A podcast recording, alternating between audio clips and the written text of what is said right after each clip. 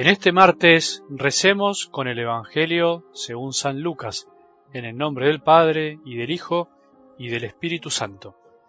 En esos días Jesús se retiró a una montaña para orar y pasó toda la noche en oración con Dios. Cuando se hizo de día, llamó a sus discípulos y eligió a doce de ellos, a los que dio el nombre de apóstoles.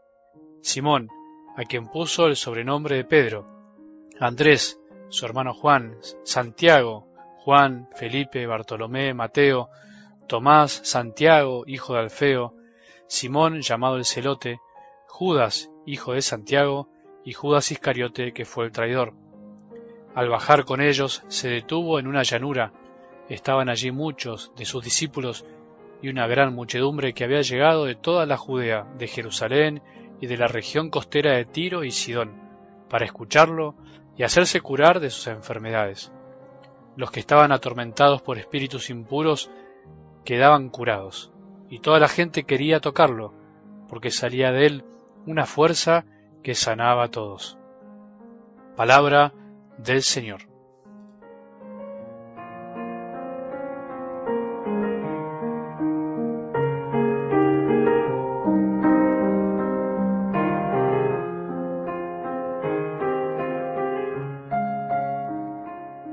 Es de insensatos emprender un proyecto sin calcular si tenemos lo necesario para terminar. Eso quería enseñarnos Jesús en el Evangelio del domingo con esas parábolas tan sencillas como simples. No podemos empezar a edificar nuestra casa o lo que sea si no tenemos el dinero necesario. No podemos ir a una guerra si estando en desventaja numérica no consideramos la posibilidad de triunfar. Lo que podemos preguntarnos es ¿Qué tienen que ver estas parábolas con el tema del seguimiento y la disponibilidad total que nos pide Jesús al querer ser sus discípulos? Mucho. No podemos emprender el camino, el maravilloso viaje de ser discípulos y amigos de Jesús, si no consideramos antes el esfuerzo que implica seguirlo, la lucha que tenemos que librar. Es sencillo, pero muchas veces no lo tenemos en cuenta. ¿Cuántos son los discípulos que abandonan el seguimiento a lo largo del camino por no haber pensado con seriedad lo que implica ser amigo de Jesús, ser cristiano. Un modo de ir transformando de a poco nuestro corazón para que se parezca al del Evangelio, o sea, el corazón de Jesús, es dejar que ese corazón se vaya metiendo en el nuestro. Implica tener una actitud más receptiva que activa, aunque en realidad ser receptivos es ya de por sí una actitud que necesariamente pide que hagamos algo, que nos hagamos receptivos. No es fácil ser receptivos, no es fácil decirnos a nosotros mismos no voy a hacer nada, solo voy a recibir, para después en realidad hacer mucho. Muchas veces en la vida no hacer nada, entre comillas, es hacer mucho, aunque nos parezca una contradicción. Siempre hay tiempo para la acción, siempre encontraremos motivos y situaciones para hacer cosas casi que nos salen naturalmente, y es bueno que así sea, porque estamos hechos para ser partícipes de la creación de nuestro Padre del cielo, para soñar y hacer cosas grandes, según los dones que Él mismo nos dio. Pero al mismo tiempo es bueno darnos cuenta que para encontrar lo mejor de nosotros eso que muchas veces anda escondido para que salga lo más genuino de nuestro corazón, es necesario tomarnos tiempo, apartarnos y escuchar al que más sabe sobre nosotros, al Padre, Jesús y al Espíritu Santo. Jesús necesitó hacerlo y lo hizo, no tuvo problemas en estar 30 años apartado de todo para después algún día empezar a hacer lo que tenía que hacer y en medio de la actividad también supo escaparse para estar solo con su Padre y decidir lo mejor para establecer el reino de Dios en la tierra. Por eso Jesús no solo enseñó con sus palabras, sino que también con sus silencios, que fueron fecundos y llenos de vida. Pensemos que en esa noche de diálogo con su Padre, pensó a quién debía llamar para estar cerca de él y sintió en su corazón quiénes debían ser sus apóstoles, aquellos que continuarían su obra en el mundo. Es lindo imaginar ese momento, como el día en el que de algún modo la iglesia empezó a nacer en su corazón. Y sí, las cosas fueron así.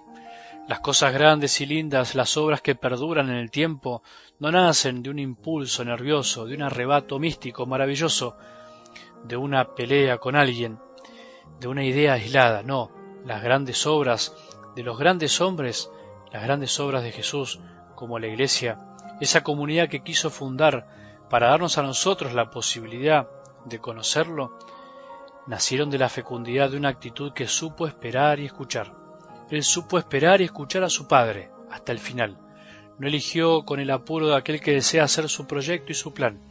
Supo retirarse para enseñarnos que los nacimientos deben estar precedidos siempre por deseos profundos y meditados en el corazón, de sueños de cosas grandes, de una voluntad que busca lo que desea, de una concepción que da comienzo y de un desarrollo que genera algo nuevo, de un crecimiento que le va dando su propia forma.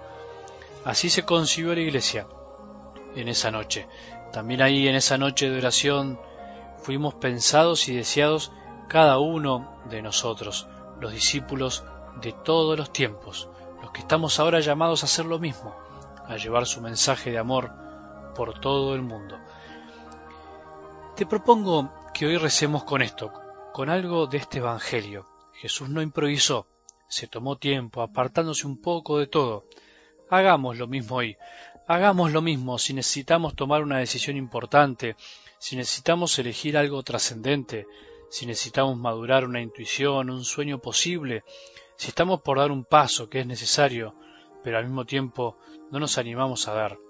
Recemos imaginando a Jesús durante esa noche, no solo pensando en los que eligió ese día, sino también en que pensó en nosotros.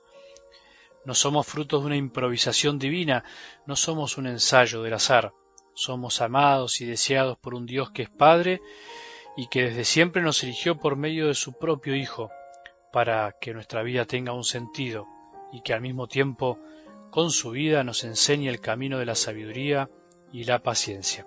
Si nos apartamos un momento, el mundo no se vendrá abajo, al contrario, seguirá igual, pero nosotros estaremos distintos para poder cambiarlo un poco con nuestras decisiones de amor. Que tengamos un buen día y que la bendición de Dios, que es Padre, Hijo y Espíritu Santo, descienda sobre nuestros corazones y permanezca para siempre.